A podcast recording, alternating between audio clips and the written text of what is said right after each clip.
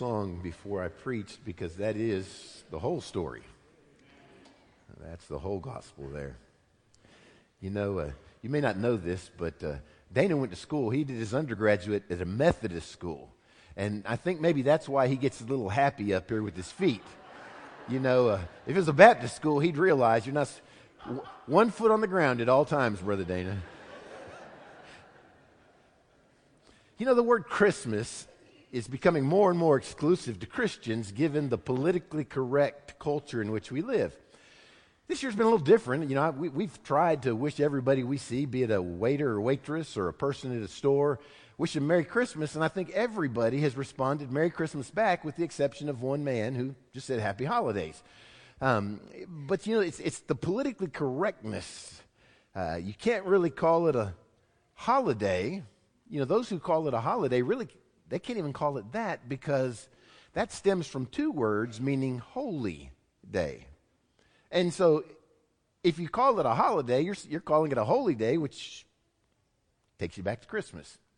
But um, I, I found some politically correct Christmas carols. Did you know they existed?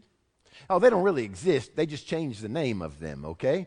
For instance, O come all ye faithful, now becomes Approach Everyone Who Is Loyal. Same song, just different title. Now, you can't make a reference to anybody's race. Thus, I'm dreaming of a white Christmas becomes fantasizing concerning an albino Yuletide. You can't exclude anybody who's physically impaired, Brother Dana. So, one of the songs that we sang today, I heard the bells on Christmas Day, should be I sense the bells on the non religious specific day off in winter. Don't forget the secularist, while shepherds watch their flocks by night, becomes mutton observers ogle a bevy under eventide. Say that one three times fast. Hark the herald angels sing becomes hush the foretelling spirits harmonize. And you can't talk about somebody's height. You know, whether they're short or tall, especially if they're short. So little drummer boy becomes the urchin percussionist. you cannot stereotype overweight people as happy, nor make reference to a person's age or apply religious terms. So jolly old St. Nick becomes happy plus size, chronologically gifted, highly virtuous Nicholas. Since Bethlehem, the place of Jesus' birth, is inside the Zionist occupied and disputed West Bank, O little town of Bethlehem should be sung, it said, as O quaint, quaint town of Palestinian joint rule. No, a little town of Bethlehem. One more. Little secular song here. I saw mommy kissing Santa Claus. Any number of issues with that one. But it becomes I beheld my maternal parent osculating a corpulent, unshaven male in crimson guise. You know, when talking about music, what is it with teenagers? Why don't teenagers like their parents' music? I mean, really, what's wrong with ZZ Top or the Bee Gees? I mean, it's good music right there. But they, but they don't like they don't like their music. And, and a young man by the name of Isaac was no exception.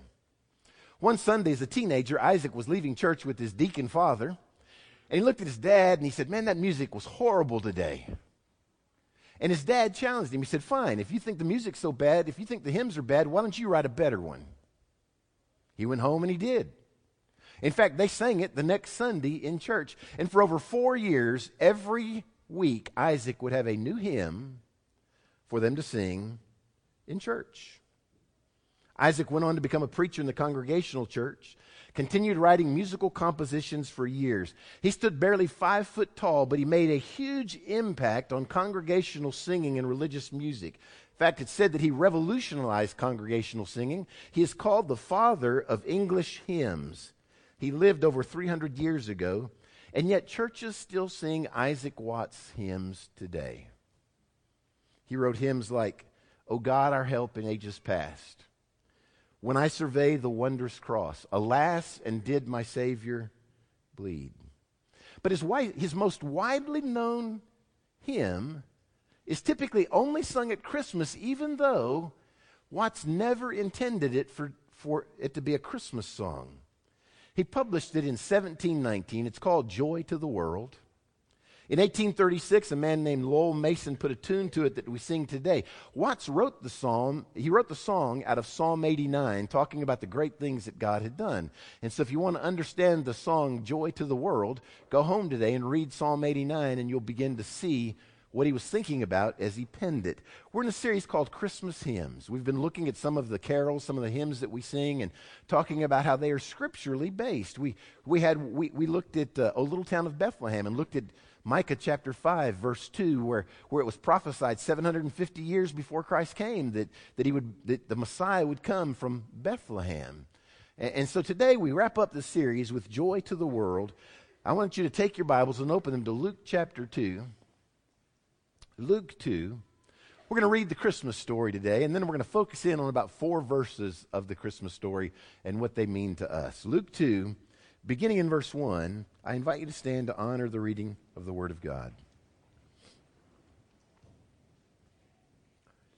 And it came to pass in those days that a decree went out from Caesar Augustus that all the world should be registered. This census first took place while Quirinius was governing Syria. So all went to be registered, every one to his own city. Joseph also went up from Galilee out of the city of Nazareth into Judea to the city of David, which is called Bethlehem because he was of the house and lineage of David, to be registered with Mary, his betrothed wife, who was with child. So it was that while they were there, the days were completed for her to be delivered. And she brought forth her firstborn son, and wrapped him in swaddling cloths, and laid him in a manger, because there was no room for them in the inn. Now there were in the same country shepherds living out in the fields, keeping watch over their flock by night. And behold, an angel of the Lord stood before them, and the glory of the Lord shone around them, and they were greatly afraid. Then the angel said to them, Do not be afraid, for behold, I bring you good tidings of great joy, which will be to all people.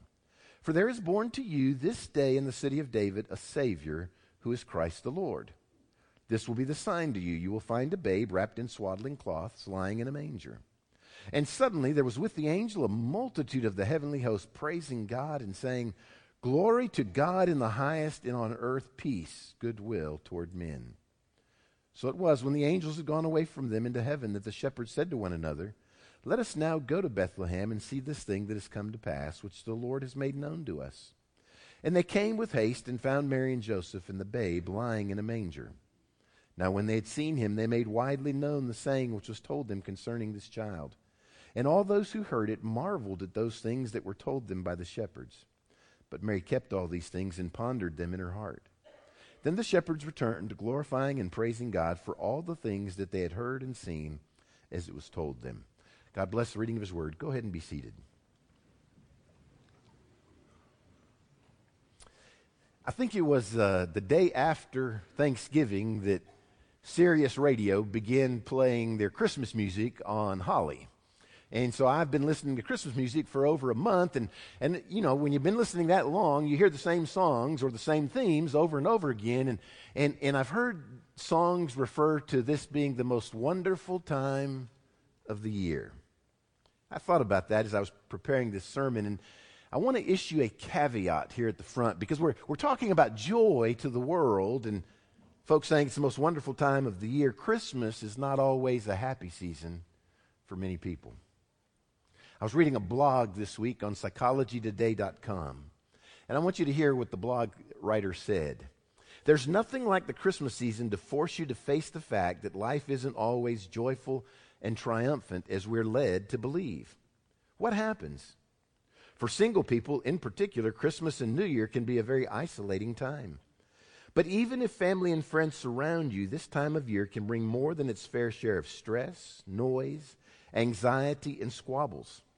Add this to long-standing money worries, family conflicts, job problems, or bereavement, and it's no wonder calls to helplines about depression and suicide rise nearly 10% during the Christmas season. I was reading that I, that, that, kind of piqued my interest, and so I read a little bit farther on some other uh, articles, and, and, and there are many reasons that people struggle at Christmas time. Some this year have went through a separation or a divorce. And life's not the same as it has been in years past, and so for them, it's not necessarily the most joyful time of the year.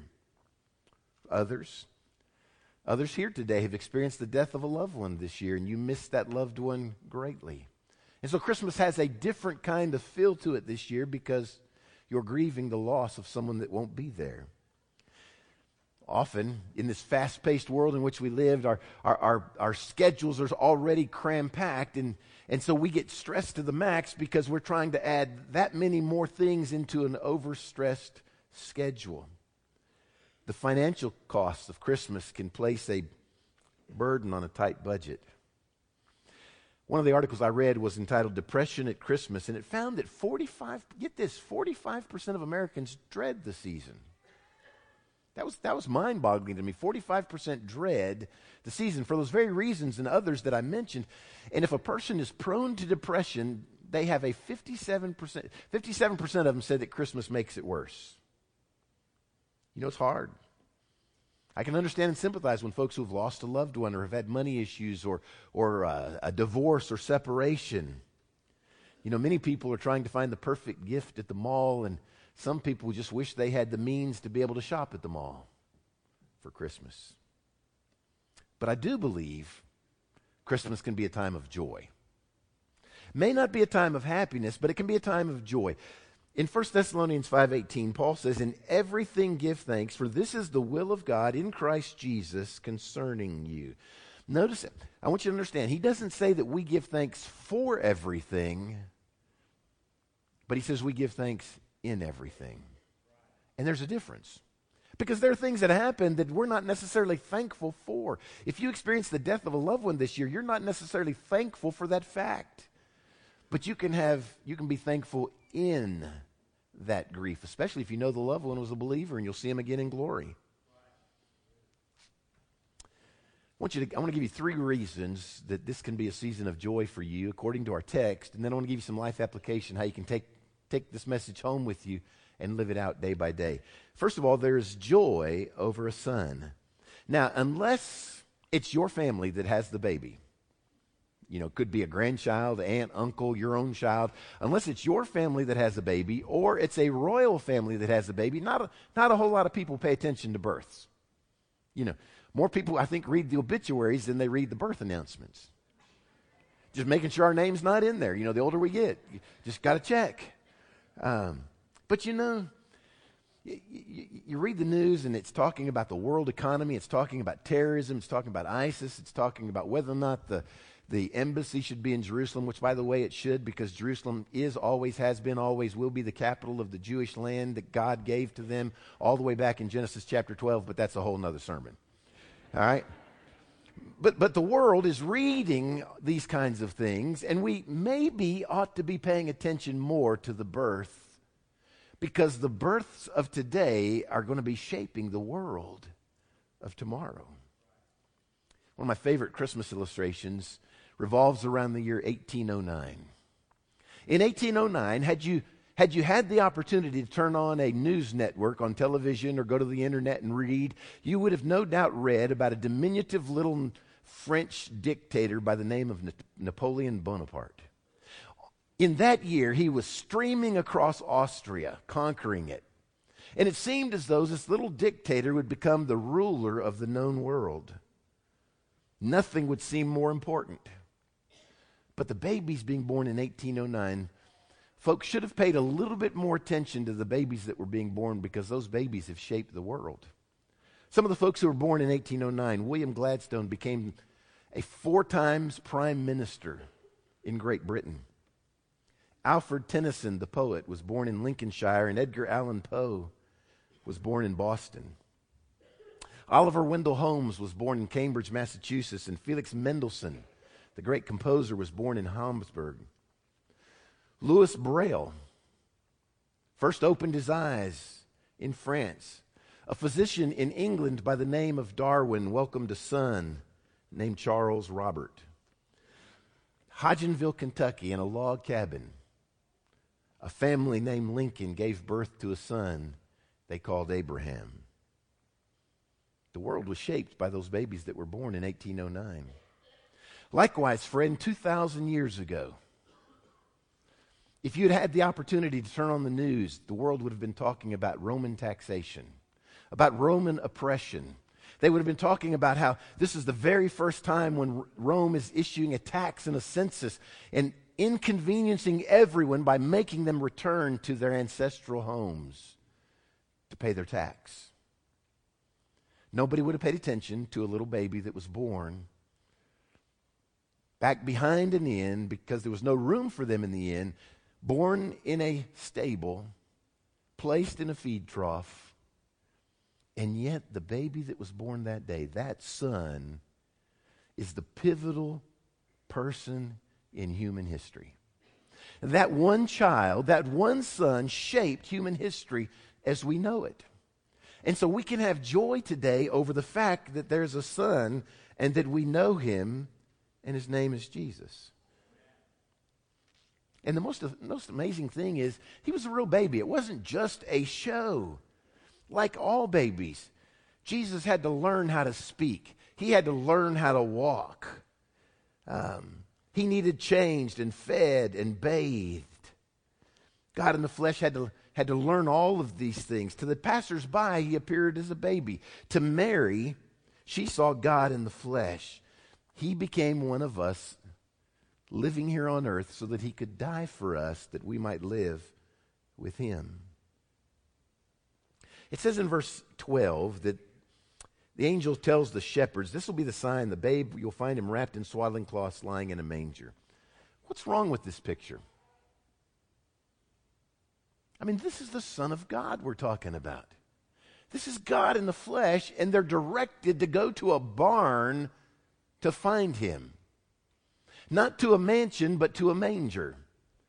Not to a place that has many servants, but a place that houses sheep. Not to see a babe clothed in robes, but a babe clothed in rags. The second reason there's joy is it's over a Savior. Not just over a son, but over a Savior. Verse 10 says, I bring you good tidings of great joy. What was this good news that the angel had to announce? Well, he tells them there in verse 11, For there is born to you this day in the city of David a Savior. Our Savior delivers us from defeat, from disease, from death. He sets us free from those things. God and God alone reserves and deserves the right to be called Savior. No one else should be referred to as Savior other than God because he epitomizes what saving is. Isaiah 43 11, God says, I, even I, am the Lord. Besides me, there is no Savior. Isaiah 49 26, all flesh shall know that I, the Lord, am your Savior, Savior and your Redeemer. You know why a lot of folks don't understand the meaning of Christmas and why they can't celebrate Christmas? because they don't grasp the fact, they don't understand the story that it's about a Savior, about someone who came to save them. All they see is an infant that was born in a remote town in Israel and placed in a feed trough. In the New Testament, the word Savior, or the noun salvation, or the verb to save, is found in all 27 books of the New Testament. It's rooted in a Latin word, salvare, which means to make safe or secure. In a scriptural sense, it means to, to save us from the penalty and rescue us from the power of sin.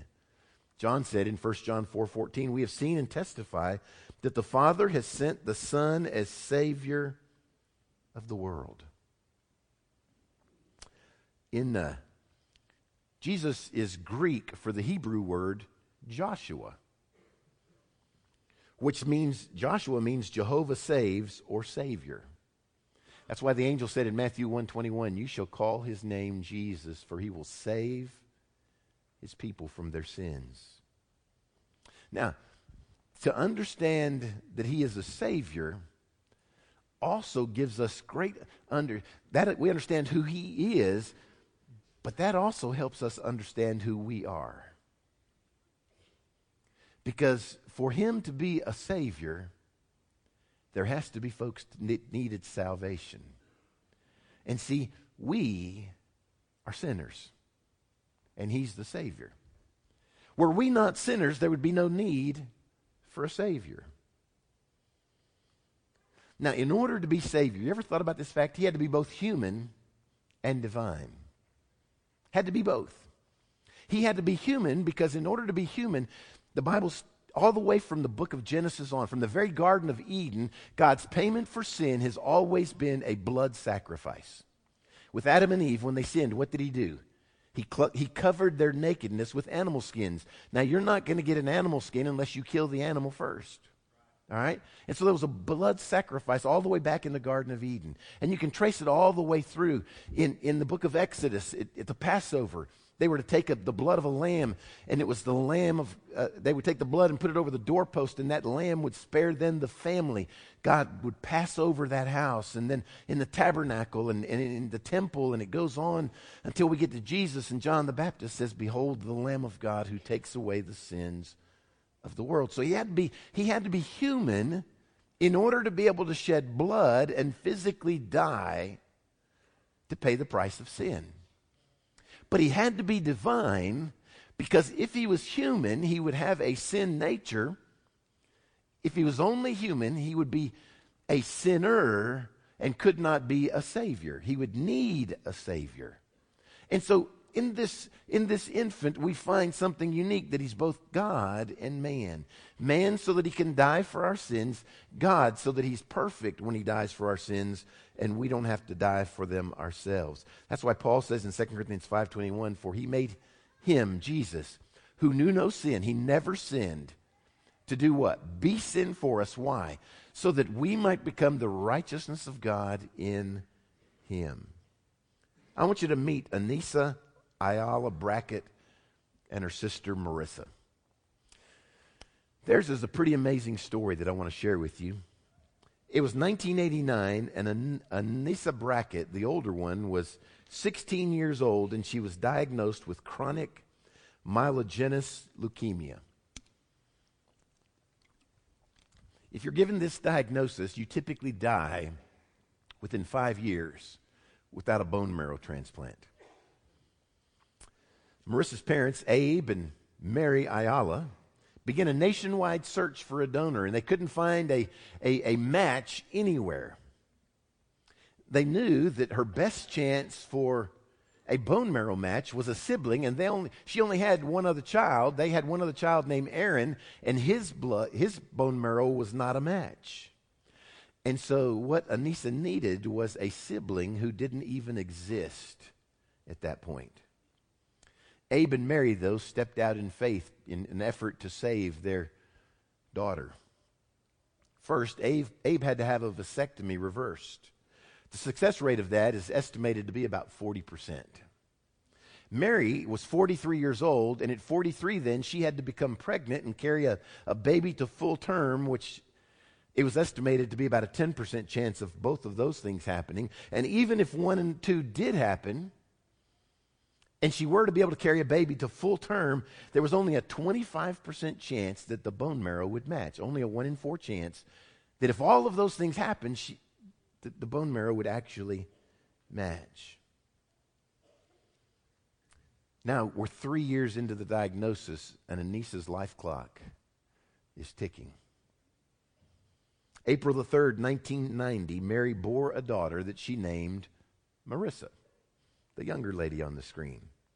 Fetal stem cells were extracted from the umbilical cord and then frozen for use. Miraculously, Marissa's bone marrow was an exact match to her sister, Anissa. An exact match. Now, though, they had to wait for Marissa to grow strong enough to donate the bone marrow that would be needed for the transplant. All the while, the clock is ticking. August 1991, 14 month old Marissa Ayala laid on an operating table where they inserted an inch long needle into her hip and withdrew bone marrow. Not just any bone marrow, this was life giving bone marrow. She was saving the life of her sister by giving this. The doctors estimate that it's about a 70% success rate. When they find a bone marrow match, it, it fixes it about 70% of the time. Miracle after miracle after miracle had to happen in order for Anissa's life to be saved. And every one of them happened. As I reread that story this week, I got to thinking about the comparisons, though, to Jesus. And they're, they're similar, but yet they're different. Marissa was born to live, Jesus was born to die. Her marrow may or may not have been a match for her sister's, but Jesus' blood was a guarantee to be accepted as a payment for our sins. And so this is a joyful season because of a son. It's a joyful season because of a savior. Third, it's a joyful season because of a sovereign. Look in verse 11 if you have your Bible open. I want you to see it.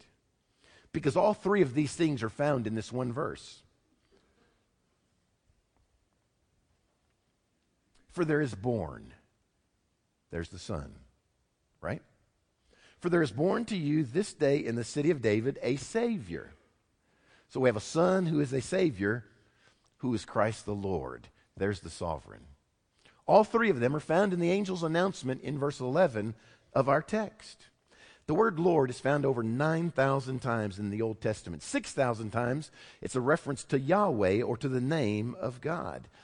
This baby, wrapped in swaddling cloths and laid in a manger, is not just the Messiah of the Jews, not even just the Savior of the world. Friend, this is the Lord of all creation in that manger. That's more than the Savior of the world. That's more than the Messiah of the Jews. That's the Lord of all creation. You know, there's a lot of emphasis on Santa Claus this year. Not a whole lot of talk about Jesus. I want to share with you the differences between, because the difference between Marissa and Jesus is similar to the difference between Santa and Jesus. Santa lives at the North Pole, Jesus lives everywhere. There's no place you can go that Jesus isn't. Santa rides in a sleigh, Jesus rides on the wind and walks on water. Santa comes once a year, and Jesus is an ever present help in time of trouble. Santa fills your stockings with goodies, and Jesus supplies all of your needs according to his riches. Santa comes down your chimney uninvited. Jesus stands at the door of your heart and knocks and only enters when you say, Come in. Santa invites you to sit in his lap. Jesus invites you to rest in his arms. Santa doesn't always know your name. That's why sometimes you see him at the mall. He says, Hi, boy, or Hi, little girl. Jesus knew our name before we did. Santa has a belly like a bowl full of jelly. Santa has a heart, I mean, Jesus has a heart full of love. Santa says, Ho, ho, ho, and Jesus offers health and hope. Santa says, You better not cry. Jesus says, Cast all your cares on me, for I care for you. Santa's helpers make toys. Jesus makes new life, mends broken lives, repairs broken homes, and builds mansions in heaven. Santa puts gifts under a tree. Jesus died on a tree that we might be saved. There's a big difference between the two. Christmas is about a sovereign. Folks, it is about grace, not gifts. I know why we exchange gifts, but Christmas is about the grace of God. Jesus is and always will be the reason for the season. There is no Christmas season without Jesus. It's about a son, it's about a savior, it's about a sovereign. So let me give you some life application. God delivered this message for all mankind, but don't miss who he gave it to first. Who were the first people that heard outside of Joseph and Mary? About Jesus shepherds. And, and, and it's significant that it was the shepherds who were told first. Why? Because shepherds were the lowest rung on the socioeconomic ladder. You didn't get lower than shepherds. Because of their job in taking care of animals, they were constantly ceremonially unclean and could not worship in the temple. Even though they were raising the lambs that would be offered in the temple, they personally couldn't go into the temple. They were despised, they were nomadic, they were seen as thieves, and they couldn't testify in a court of law.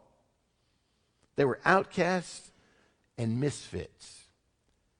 And God chose them to give this heavenly message of good news to first. And I want you to see what the angel said, because this is where we find the life application. Verse 10 The angel said, You don't have to be afraid. Do not be afraid.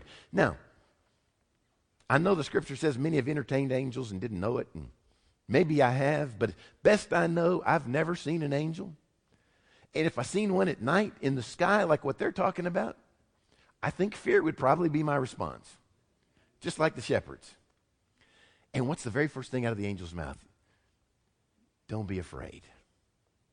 Do not be afraid. You don't have to be afraid. Listen, the fact that Jesus came, we don't have to be afraid anymore.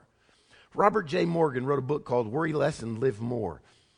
In, uh, in that book, he tells how Amazon, I didn't know this, but Amazon, when you read a book that you've purchased off Amazon, they track highlighted passages. So they can tell you every book that's sold on Amazon, what is the most highlighted passage in that book be it uh, Harry Potter, whatever. And, and so it was interesting when he detailed the most highlighted passage in the online Bible. It's not John 3:16, even though we might think that. It's not the 23rd Psalm, the Lord is my shepherd, I shall not want, even though we might think that one. It's not Matthew 6, 9 through 13, the Lord's Prayer, Our Father who is in heaven, hallowed be thy name the most highlighted passage in Scripture is Philippians 4 6 and 7, which says, Be anxious for nothing, but in everything, by prayer and supplication, with thanksgiving, let your requests be made known to God. And the peace of God, which surpasses all understanding, will guard your hearts and minds through Christ Jesus. Be anxious for nothing. Listen to me, friend. The, the life application, the first life application of the Christmas story is you don't have to be afraid anymore. You don't have to be afraid of sickness. You don't have to be afraid of death. You don't have to be afraid of, of disease. Nothing. He's got it. Life application number two is God became one of us so we could know him. Now, I want you to notice what the angel said and what he didn't say. Because again, I'm a firm believer that God means what he says, says what he means. And God, the angel does not say, For there is born to Mary this day. Now, that would be the logical way to put it, right? I mean, she's the only one who gave birth. But the angel says, There is born to you this day. See, Jesus didn't just come to Mary, he came to you, and he came to you, and he came to me.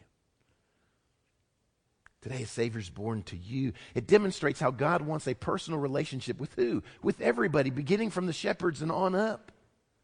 A little girl who was afraid of the dark cried out to her dad. She says, Daddy, come in here and lay down with me in my bed till I fall asleep.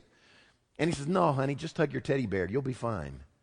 And she responded, No, Daddy, I want something with skin on it. God came to earth with skin on him so that we don't have to be afraid. He became one of us so we could personally know him. Life application number three God offers you the greatest gift ever. The greatest gift ever. It's interesting to me that the shepherds weren't commanded to go to Bethlehem. You ever thought about that? Verse 12. I mean, this will be a sign to you. You'll find a babe wrapped in swaddling cloths lying in a manger. But they're not commanded to go. They're offered the good news. They had to make a decision to go. That's why later it said, they say to one another, Let us go. Verse 15, Let us now go to Bethlehem, see this thing that has come to pass. They heard God's invitation hey, there's a Savior.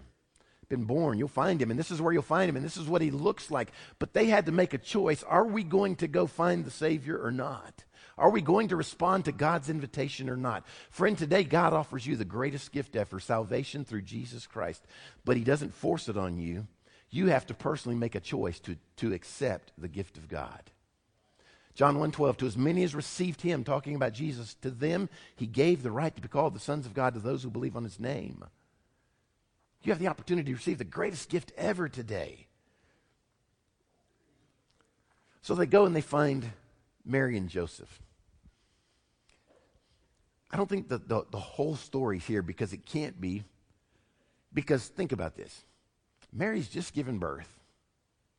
Kind of a private moment.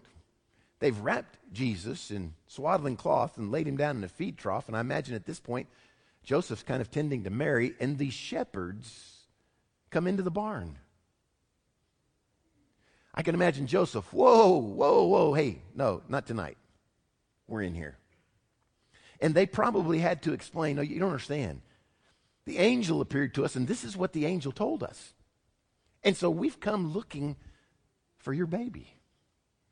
So I wondered if, if what happened next is what happens when I go up to the hospital after somebody's given birth. And, you know, I go into the room and it's, I, I love it when they say, Do you want to hold the baby? is the Pope Catholic? Yeah, I want to hold the baby. You know, I love holding that little baby. And, and so I wonder, I wonder if Joseph and Mary asked the shepherds, Do you want to hold him? Those rough, calloused hands who had been taking care of the lambs that would be offered at the temple for sacrifice for sin. If they did, they held in their hands the Lamb of God who was going to take away the sins of the world. I don't know if Mary invited him, but I do know that God invites you to take for yourself the Lamb of God who will forgive your sin. He gives you the invite. You have to act by faith. Life application number four, I'm done. Once you meet him, you can't keep quiet. Once you meet Jesus, you can't keep quiet in verse 17, after they meet. And what did Jesus say to them at this point? If he said anything, it was probably like, Wah! they became the very first evangelists. Look at verse 17. Now, when they had seen him, they made widely known the saying which was told them concerning this child. Anybody who would listen to them they begin to tell about that baby that was in that barn that was laid in that feed trough to that poor couple from Nazareth. Verse 18 all who heard it were amazed. Why were they amazed? I mean, think about it. Somebody comes up to you and says, Hey, you need to understand the Savior of the world's been born in that barn. And, and especially if they're the lowest on the socioeconomic rung, you're kind of like, Yeah, okay. Wait, uh, let me smell your breath. What have you been drinking? That would be our response. But I believe that the reason all who heard it were amazed is because they could see the change in those shepherds. They weren't the same after they met Jesus. And because they weren't the same, they couldn't stop talking about him. You know, the story has new meaning for me since I became a grandpa. Because there's just something about grandkids. You love them differently than kids. And for those of you who have that to look forward to, you'll know what I'm talking about. And those of you who already experienced it, you know exactly what I'm talking about. I reread this story about Grandpa was at his daughter's house for Christmas, and little Johnny was in the playpen screaming. Grandpa came out to see what the deal was, and Johnny stuck out them fat little hands and said, Up, Gramps, up. And just as Grandpa bent over to pick up little Johnny out of the playpen, Mama came around the corner. And she said, No. You're in trouble, Johnny, and you're going to stay there for now. She turned and left. And little boy's crying, and he's like, Up, Gramps, up. Tearing out the heart of the grandpa. The grandpa couldn't take him out. And so the grandpa got in the playpen with little Johnny. Friend, we're little Johnny. And we can't save ourselves because we're sinners. And we cry out, I need a Savior.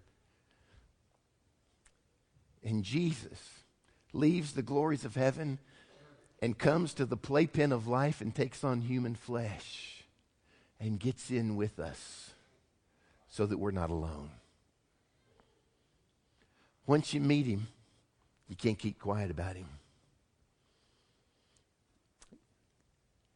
He came to earth robed in human flesh so that he could be with us, so that he could die for us, that we might live with him. Let's pray. Father, we thank you for the Christmas story. How it's not just a story, it records the very birth of God in the flesh. The birth of the one whose name is Jesus, for he will save his people from their sin. The one whose name is Emmanuel, God with us. God, I pray during this time of invitation that we have heard from your Holy Spirit and that we now will be obedient to respond in a way that would bring honor to the call of the Holy Spirit on our life. We pray this in Jesus' name. Amen.